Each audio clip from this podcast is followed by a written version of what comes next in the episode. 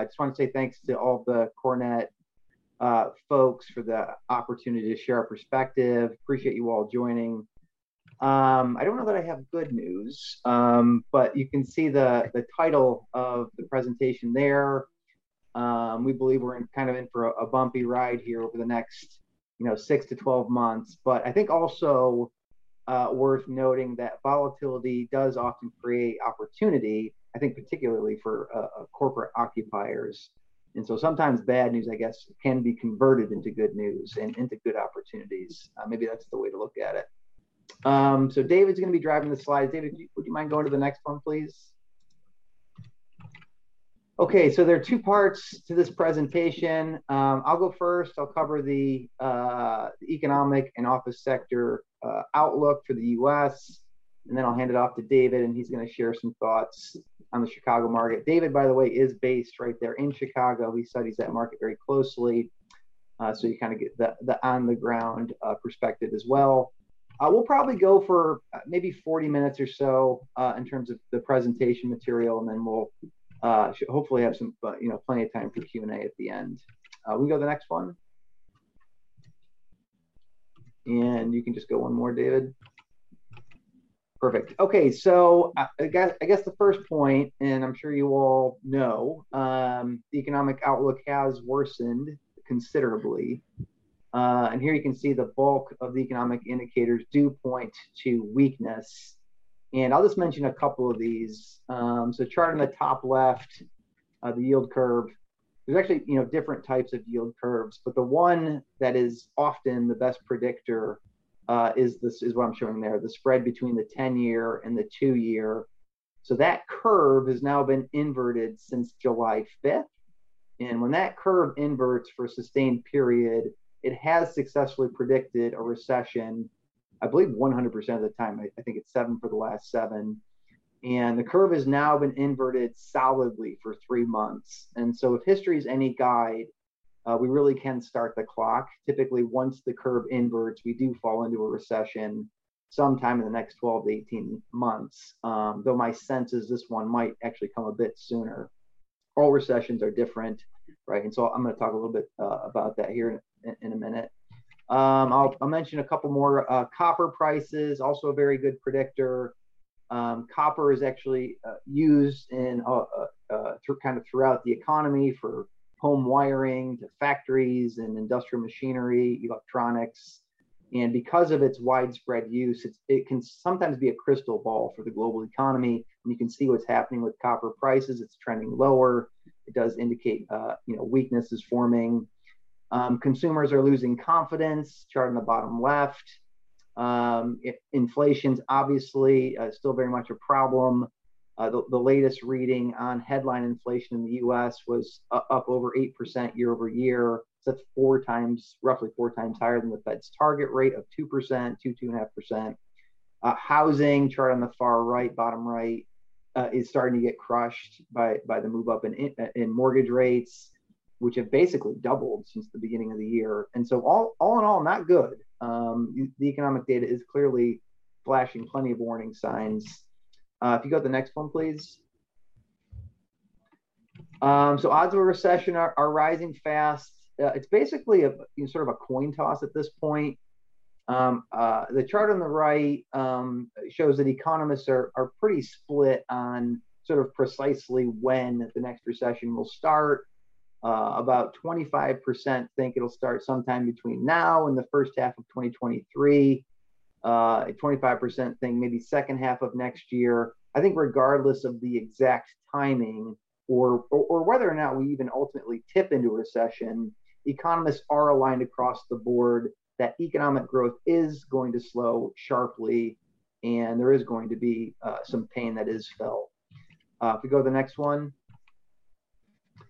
Okay, so everyone's trying to figure this out, trying to figure out sort of the contours of this slowdown. What was this ultimately going to look like? And there's lots of different scenarios, but there are really two that are emerging as the most likely. And it's scenario one, which is that soft landing scenario on the far left, and scenario three, which is the mild recession. So soft landing scenario you know, that's obviously the hopeful scenario, basically assumes nothing else will go wrong at this point. I think most importantly, it assumes that the Fed will be able to successfully slow the economy without causing a recession. So some economists are still in that camp. Our base case at Cushman & Wakefield is now calling for a mild recession.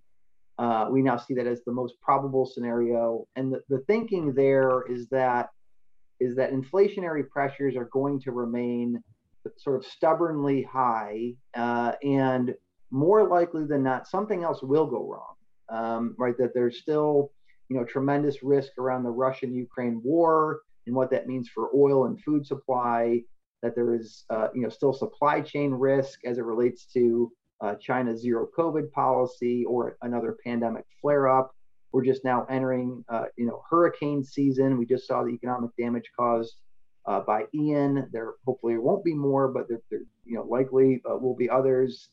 And we, you know, we just learned today that OPEC Plus will be cutting oil production, and that has implications for inflation. And so, just more likely than not, also the Fed will not successfully land this perfectly, and in their attempt to quell inflation, and will likely hike rates to the point where the economy does enter a downturn.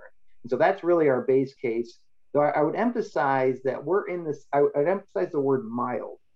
So the thinking there is that the downturn might not be that bad.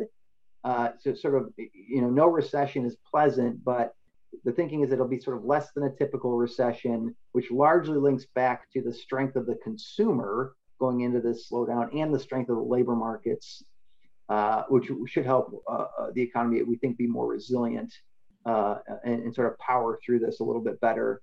There's other scenarios: severe recession, stagflation, many others.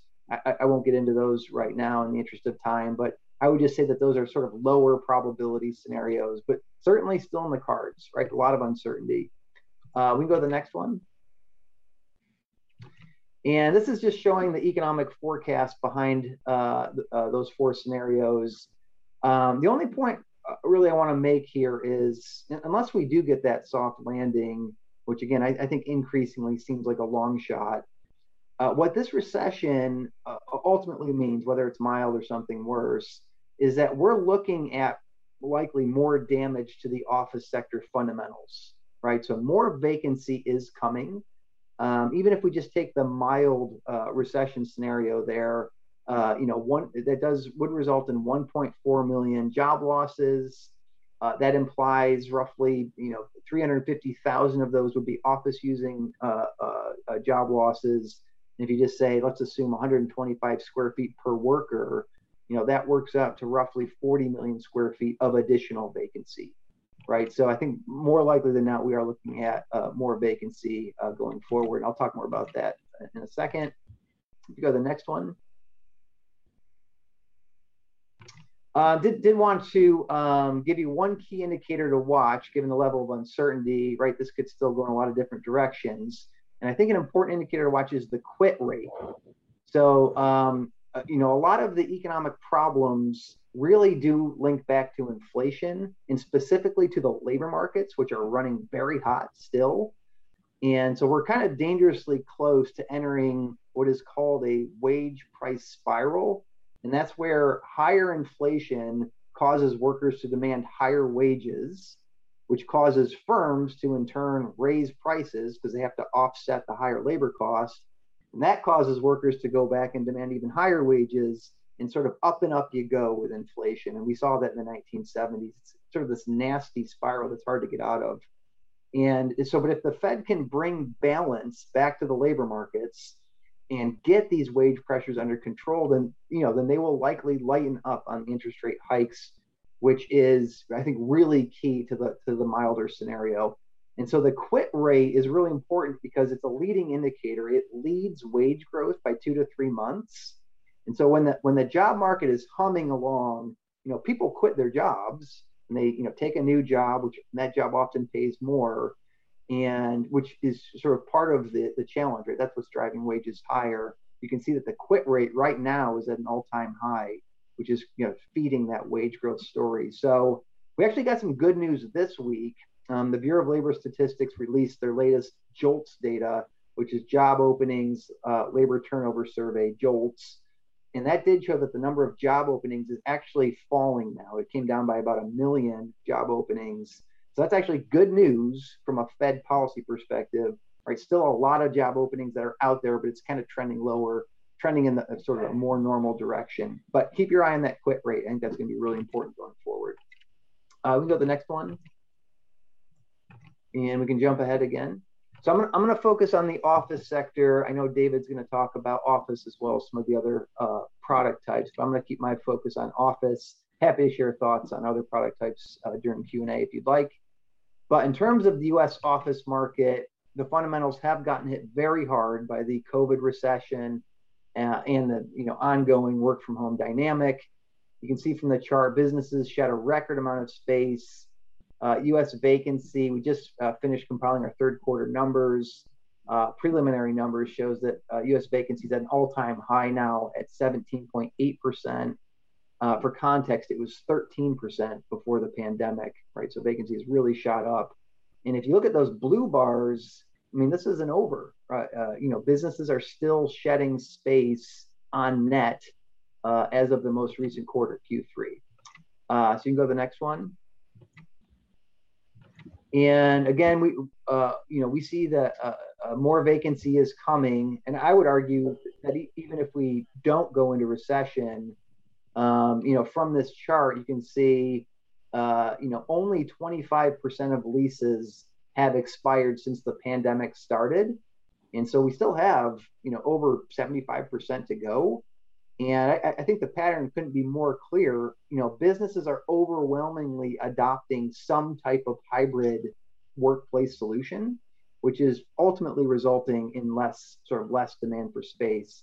And so when these leases expire in the coming years, they are likely to create additional vacancy, right? And so I would also argue that some of this empty office space is going to get leased up over time.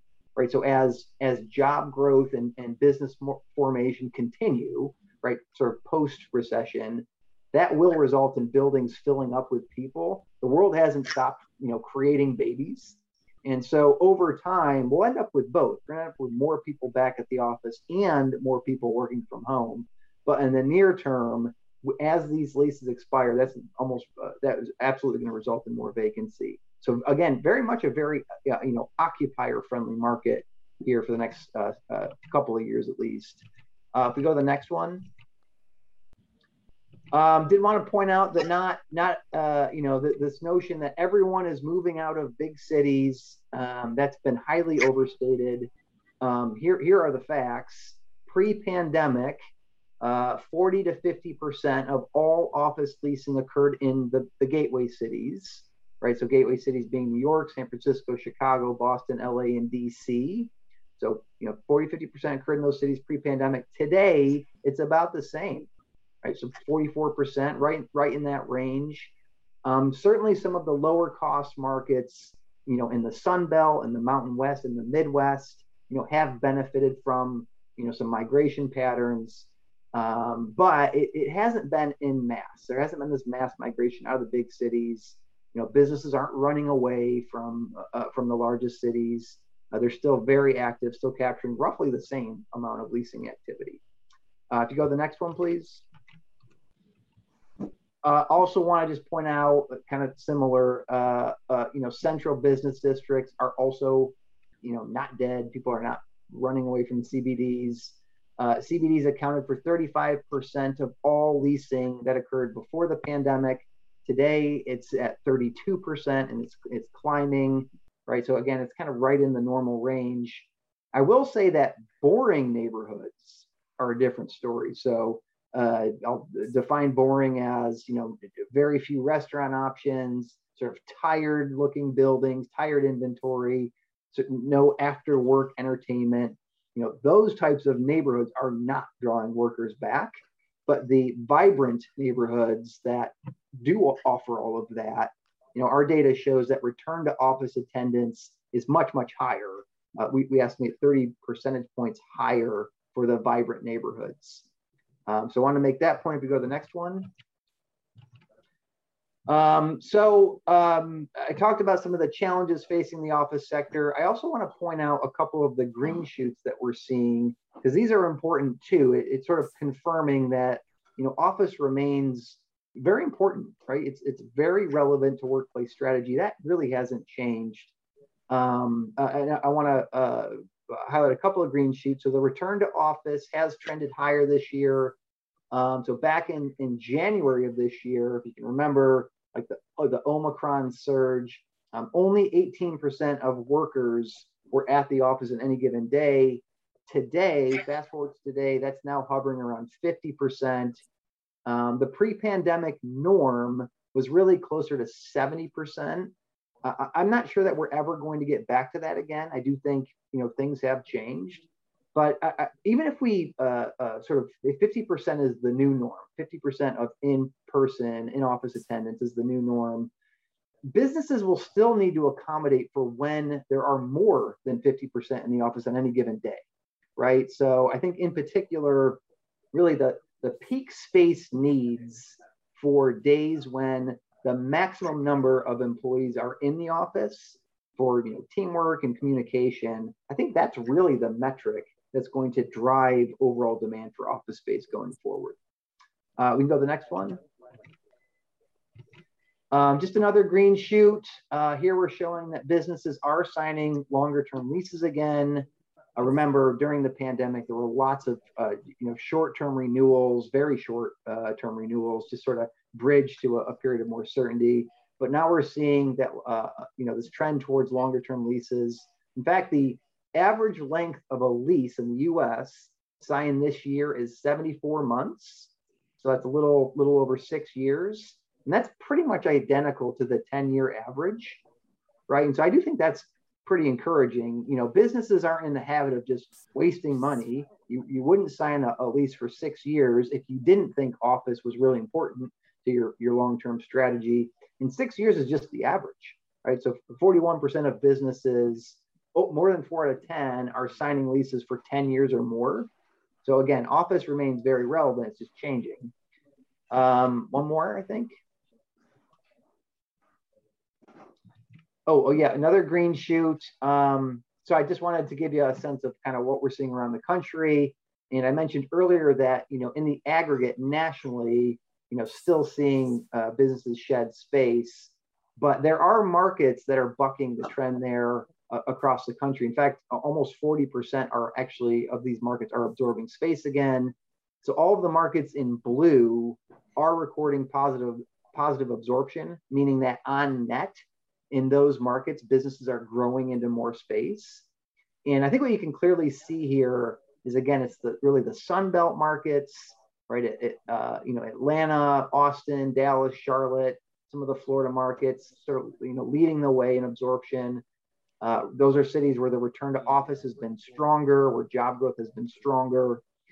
You can see the life sciences market, so a Boston, a Bay Area, also absorbing a healthy amount of space. Handfuls of the Midwest markets, Indianapolis, here, Omaha, right? Some of the lower cost markets also now absorbing. We can go to the next one. And here's really, I think, the bottom line. And I don't think this is going to surprise anyone on this call. So the flight to quality is very real, right? And in some ways, I think what's happening in the office sector, it reminds me a little bit of sort of what happened in the retail sector, you know, maybe 10, 15 years ago when e-commerce, you know, began to challenge a certain percentage of the retail inventory, but it was the sort of the retail concepts that were able to reinvent themselves and that focused on experience. Those did fine, right? Those actually went on to thrive, and I think office is going down a similar path, right? Where the lower quality office buildings that really don't give tenants what they want, those buildings are dying out, right? They're becoming obsolete, and the pandemic really exposed those buildings. Because if the office wasn't a good experience before, then why would you go back to it, given that you can now work from home? That's a pretty viable option for many. But it is the higher quality office space, you know, that does satisfy tenant demand, that does office workers something better than the home experience. Fitness center, restaurants, ESG friendly, collaborative space, that space is emerging as more relevant than ever. And the data is showing that. So this is showing sort of difference in rent. Pre-pandemic, there was a $9 rent spread between high quality office and low quality office. Today, that spread has jumped to $16 and it continues to grow. So again, high quality running away from low quality. With that, I think we can go to yours, David. And I'll come back at the end and I'll kind of run through some takeaway points and then we'll roll right into Q&A. So David, over to you. Awesome, thanks, Kevin. So going to go through a few different sectors today. So office, industrial, retail, and just we'll do some high level commentary on the Chicago market in general. But please feel free to highlight anything that will be of note or if you have any questions at the end of the presentation. So I wanted to start with sort of the current environment we're in from an office occupier perspective. Kevin mentioned that virtually all office occupiers are reassessing their footprints as a result of the pandemic. And that's happening in different ways, where this right here is basically a compilation of all of the publicly announced RTO strategies, or return to office strategies, and their footprints in Chicago. But the idea here is not every single company is the same. It's not a single industry. They all have a slightly different strategy. This really sort of spans the universe of industries and occupier types. It's less focused than a great financial crisis or the dot-com bust or oil bust. I think this is something that's impacting everyone. And to Kevin's point, we're seeing that play out across the office market because there is just a fundamentally different need for space moving forward.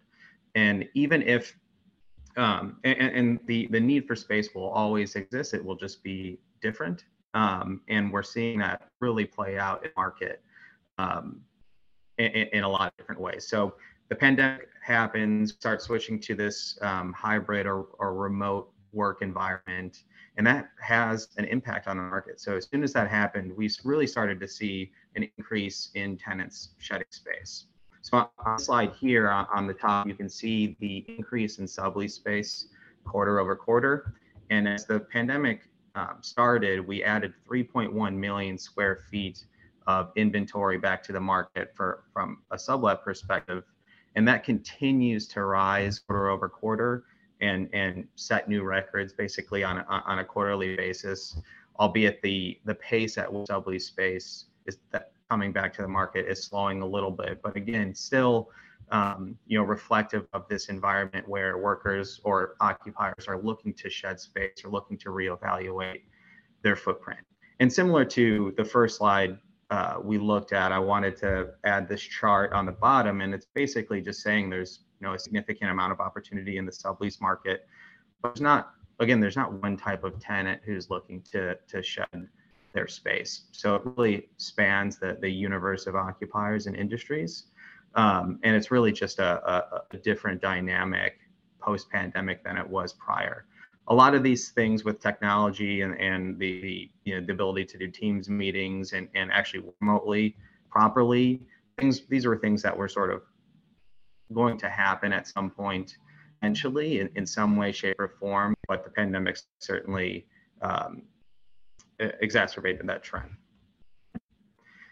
So we talked about occupiers reevaluating their footprints, giving back some space, putting some space back on the lease market, and how does that impacting our vacancy here in Chicago? So you can see obviously a huge jump from the beginning of the pandemic. So from 2020 Q1 to 2022 Q3, we're talking about 13 million square feet of new vacant space being added to the market. And to Kevin's point, we're likely to see that continue to increase.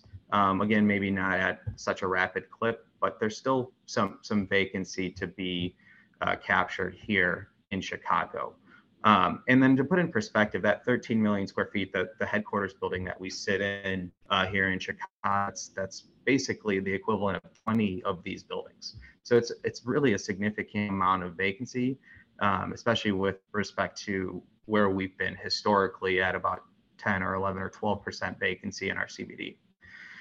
Now, Kevin mentioned the flight to quality, and I added in the Class A vacancy here as well, because you can see sort of the spread between Class A vacancy and overall vacancy starting to widen. And there's a clear outperformance of our Class A market, more so than in the past. And that is something that has started since the pandemic, and I think is going to continue to grow. On the right-hand side here, we just see major occupancies from this quarter. So these were deals that were signed maybe a year or 2 years ago, but they're actually moving into their space this quarter. And of these 13 deals, 10 of them were buildings delivered after 2018 or 2018 or after, or they were buildings where the ownership invested significant amounts of capital. So if I think about a couple of those buildings, we've got the Intra building, 500 West Madison, there was about $22 million put into that.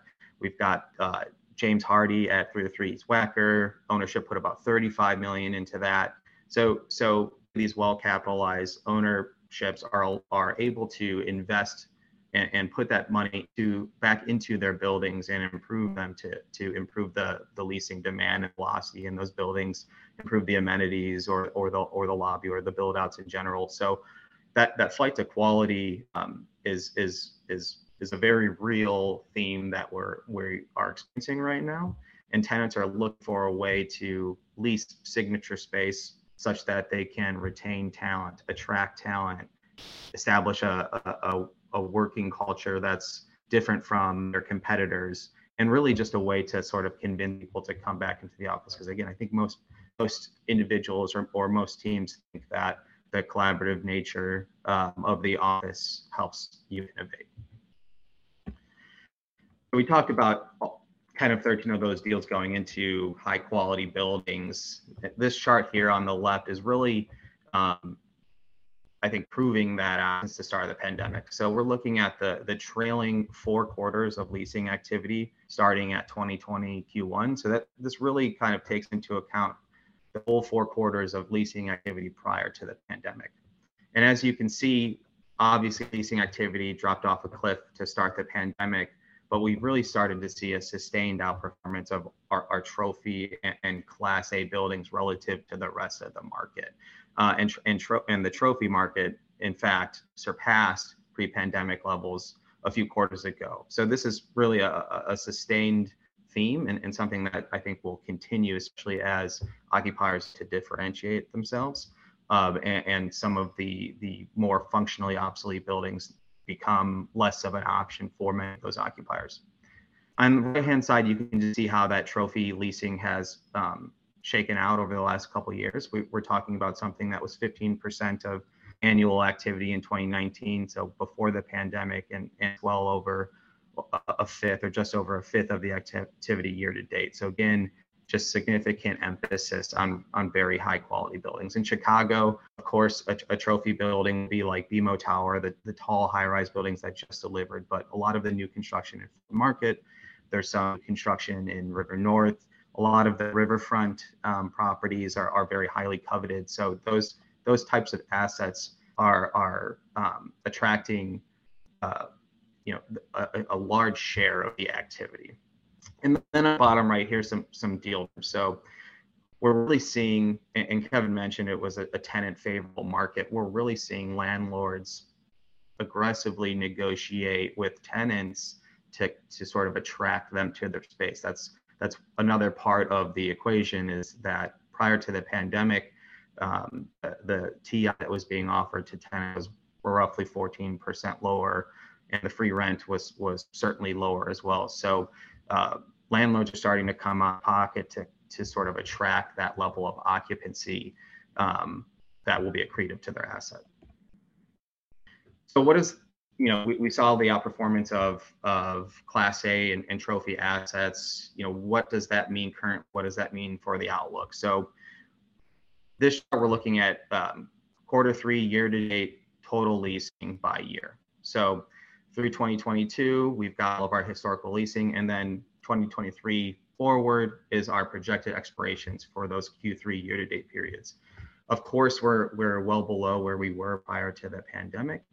A big chunk of that leasing activity and increasingly so, has been going into a smaller segment of the market or trophy or Class A buildings. There is certainly, I think less expirations or relatively healthy expirations over the next few years. But as we know, with tenants looking to downsize and reevaluate their footprints, those expirations probably are a little overstated. So what we're talking about in terms of outlook, is a smaller pie, and that pie also is focused on a smaller segment of the market. So it's an interesting nuance, but certainly some more, I think, struggles for the office market, broadly speaking, but mostly with some of those functionally obsolete buildings in that bottom of the market that will certainly languish. What's really interesting, though, is that this is, of course, completely at odds with the industrial market. So in Chicago, the Chicago industrial market is by far the biggest in the U.S., centrally located, benefits from, multimodal transit, the airport access, very well located, well positioned.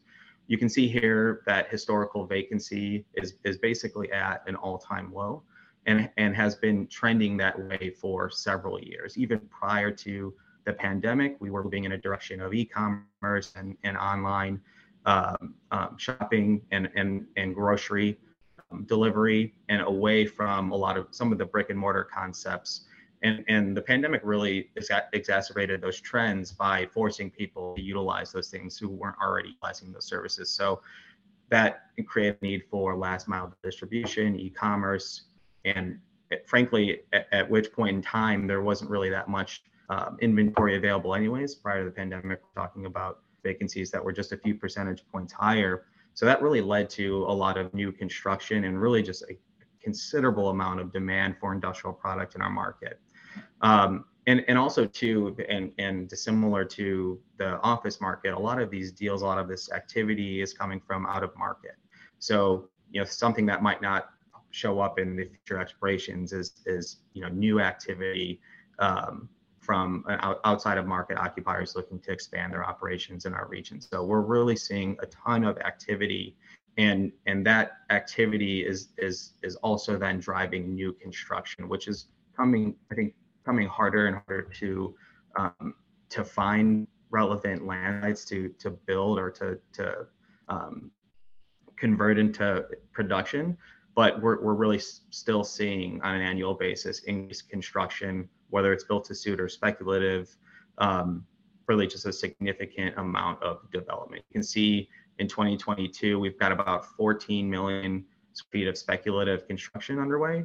Speculative, of course, meaning you're building, investing, and delivering on the building without a tenant in the pocket. So it's more of a risky play from the developer's perspective. But demand is so strong that developers are totally comfortable with delivering a building without having a tenant in their pocket, which I think just goes to show how strong this market is, and sort of dissimilar from the office market.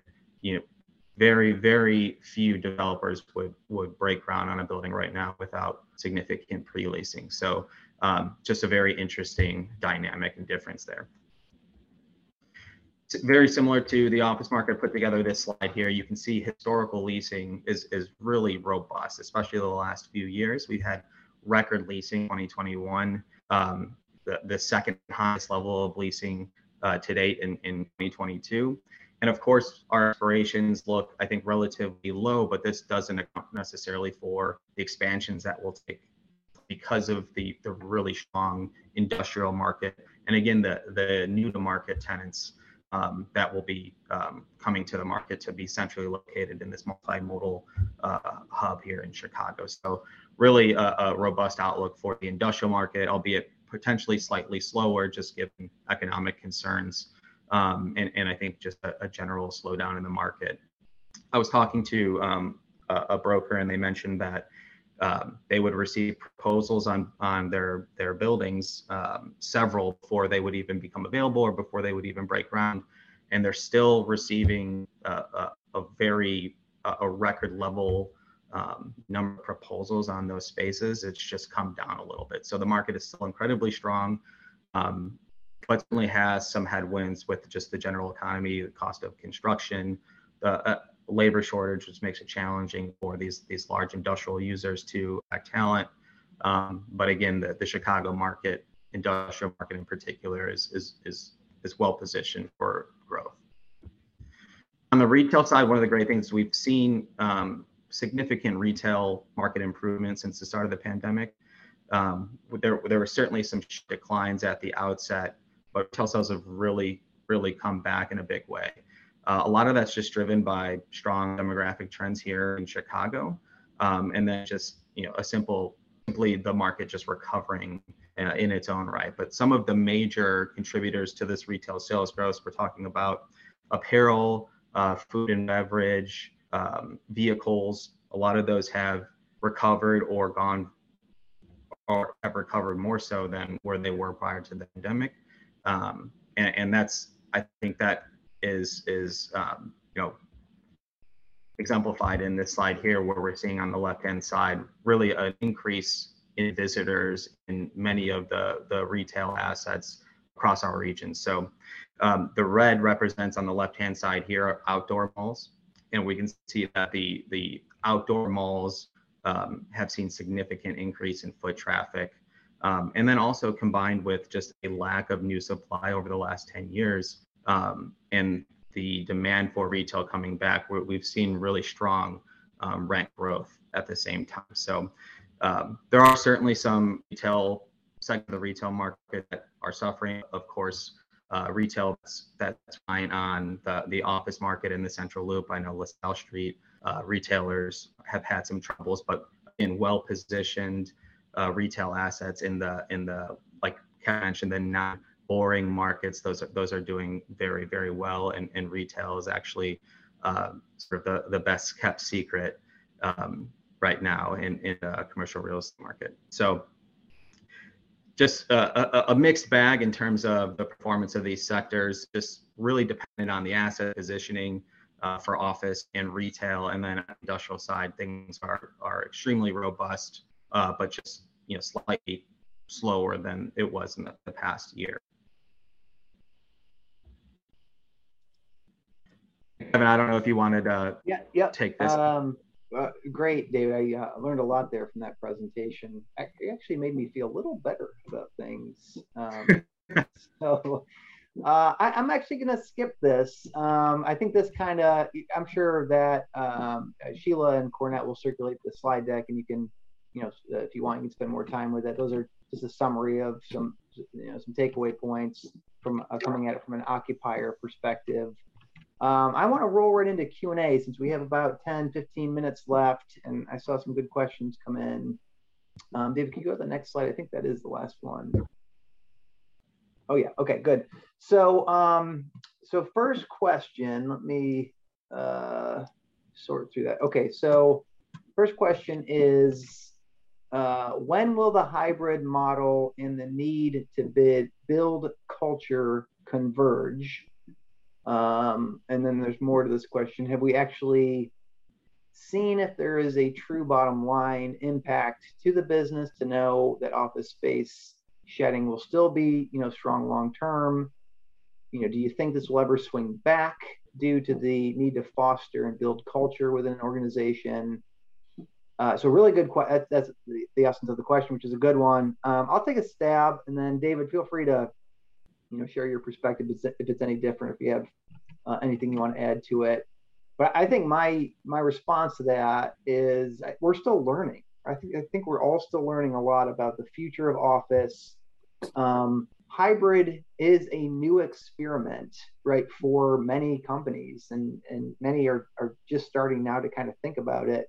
And fostering culture is not easy to do in that new environment, right? I mean, traditional office space where we're all sitting together all of the time, virtually every single day, that was already a lot easier in terms of, right, from a cultural perspective, from a company culture perspective, right? A hybrid environment, it doesn't always feel like you're on the same team, right? If we're sort of scattered. And so my sense is that there will be some swing back, to more in person in the office, And I think in particular, who's going to drive that, interestingly enough, are going to be the young people, the younger generation, probably people like David, who, because our surveys show kind of overwhelmingly that, you know, younger millennials, Gen Z, generally prefer to be in the office. They feel like they're not so much, they feel disconnected from the company culture. And it's very difficult to sort of prove yourself when you're working remotely. And so I do think that there's going to be at least some swing back, but I also think flexibility is king. And I think it makes too much economic sense. I think bosses and managers and, you know, CFOs prefer it because there's a cost savings aspect to it. And I think in general, workers like the flexibility, right? They want to be in the office, but they also want the option of working remotely when they need to. So I think we're going to see a lot of different models emerge as businesses figure this out. How do we balance productivity, culture, employee satisfaction? I think you're going to see a lot of evolution of office space as businesses figure that out. That's sort of my take on it, Dave. I don't know if you have anything, a different read on that or anything you want to add.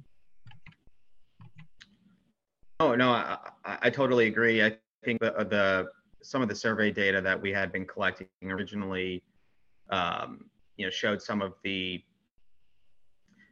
ideas behind, you know, why someone maybe wouldn't want to come to the office or why they would want to work remotely. A lot of it was like the flexibility.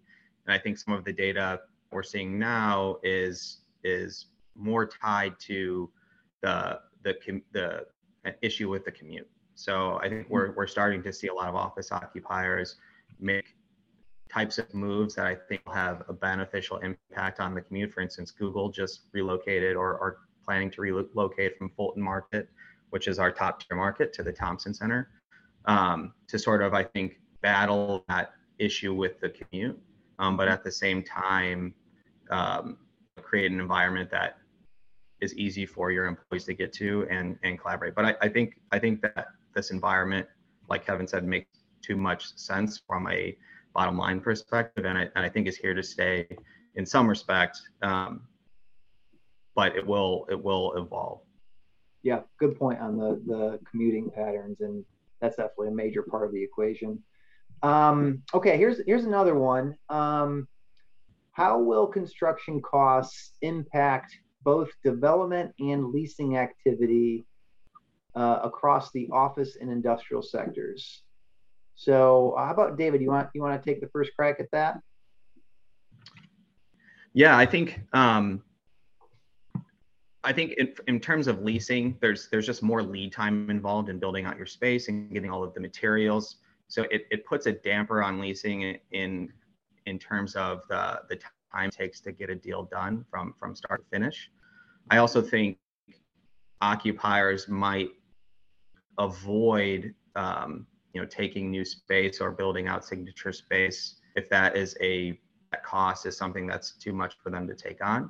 So I think it will have a dampening impact on leasing activity from an office perspective. I'm not sure many developers are going to develop office right now at the moment. And on the industrial side, I think that construction will continue to happen. It's just a matter of the financials involved in the deal. How much did they get the land site for? Do the numbers make sense? But I certainly think construction pricing will have a dampening impact on both construction and leasing, but perhaps not to an extreme extent. Yeah.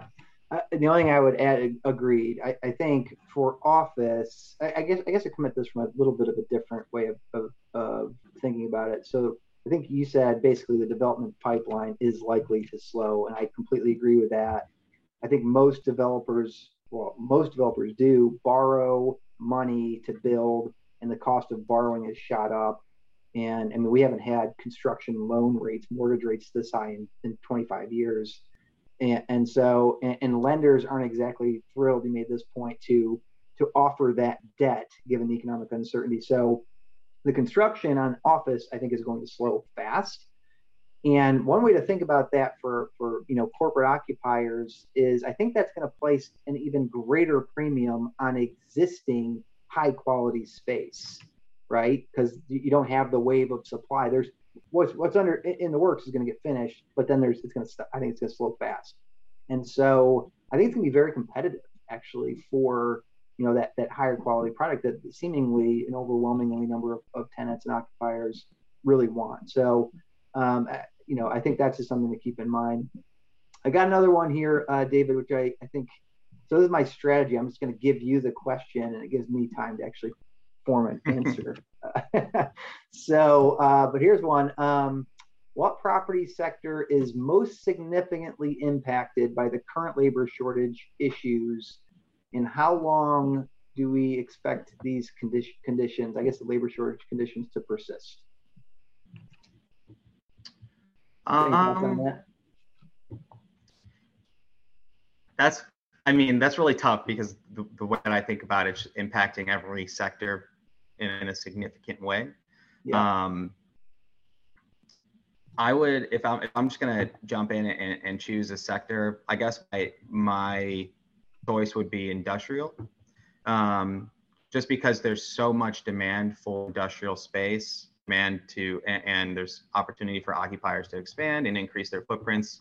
But the amount of labor does not scaling or increasing with the amount of demand for that space. I think in the near term, just based on the current environment, the labor shortage probably impacts the industrial market a little bit more, but it's certainly impacting every sector in some way. Yeah, I agree. Hitting every sector, agree with what you said there. I'll take maybe the second part of that question, how long will these labor shortages persist? And I think my short answer to that is longer.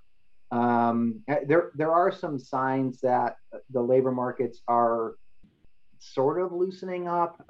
Labor force participation has been gradually trending higher. It's still well below pre-pandemic levels, but trending higher. I think I saw there's an additional 800,000 more people to enter the workforce last month. So that's some good news.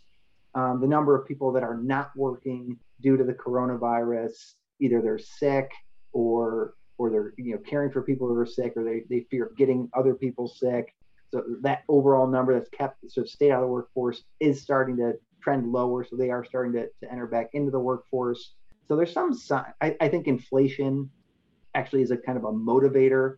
If you think about, there's a one income household, maybe there's a need for a two income household to sort of help support the family through this higher inflation environment. So I think there's some forces that are helping the labor shortages challenge, but I also think what happened was the baby boomer generation, sort of exited, a large portion exited the workforce. They retired early, and they're not coming back. And I think the economy is going to be sort of dealing with that for quite some time. So I think that the lack of labor supply is going to be a challenge for quite some time, at least next couple of years.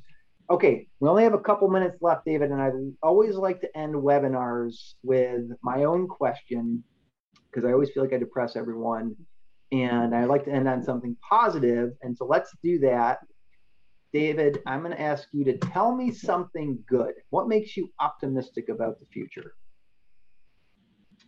Yeah, so I think for Chicago and Illinois in general, I would say demographic strength one. I think there were some preliminary estimates that they or the city were actually losing population, but that's actually not the case. So I think demographic strength, continued population growth, albeit potentially slow. I think that's a positive. Mm-hmm. And then two other things. One, Chicago has the most diversified economy of all large U.S. markets, and I think that plays well with talking about economic uncertainty that may not have more impact on certain sectors and industries. And then the last thing that I'm really excited about, I think, is more tied to sort of the sense of an innovative economy. I think you mentioned earlier, it was mentioned earlier that you guys go visit, I think, Lincoln Yards. So we've got Lincoln Yards, Fulton Market, the Discovery Partners Institute on the 78th that's supposed to break ground in 2024. But I think the opportunity for life science to really expand and take off in this market is exceptional. And that with it will drive a significant amount of growth. And we're seeing that a lot in the venture capital numbers already. Last year, the amount of venture capital invested into Chicago companies doubled, and so too did the number of venture capital unicorns. So I think there are certainly some bright spots around the innovative economy, how diversified our economy is, but also just general demographic strength in our market. Strong answer. You gave me three reasons to be optimistic. I'll do one. So for me, I'm optimistic largely due to the strength of the U.S. consumer. And I think going into this slowdown, we know that household balance sheets are in excellent shape. Debt service ratios are very low. So people largely can make their monthly payments and still have money left over to spend. There's still a lot of excess savings, right? So if people keep spending at a reasonably healthy rate, this may not feel like a recession really at all. So, there is a sort of a positive script there. Business profits are very high right now. Those could hold up. Labor markets could hold up. I'm extremely encouraged by some of the trends that we're observing in the entrepreneurship data, which was just going gangbusters before this slowdown, right? So lots of applications to start your own business, which I think on the other side of this means lots of good things, lots of jobs, lots more wealth, more products for all of us to enjoy. And I am just always in awe of the U.S. economy's ability to sort of bounce back, and usually pretty quickly. And I have no doubt that it will bounce back again. So that's my optimistic view. I think we're at time. Again, I really appreciate you all joining. Hopefully you found this helpful.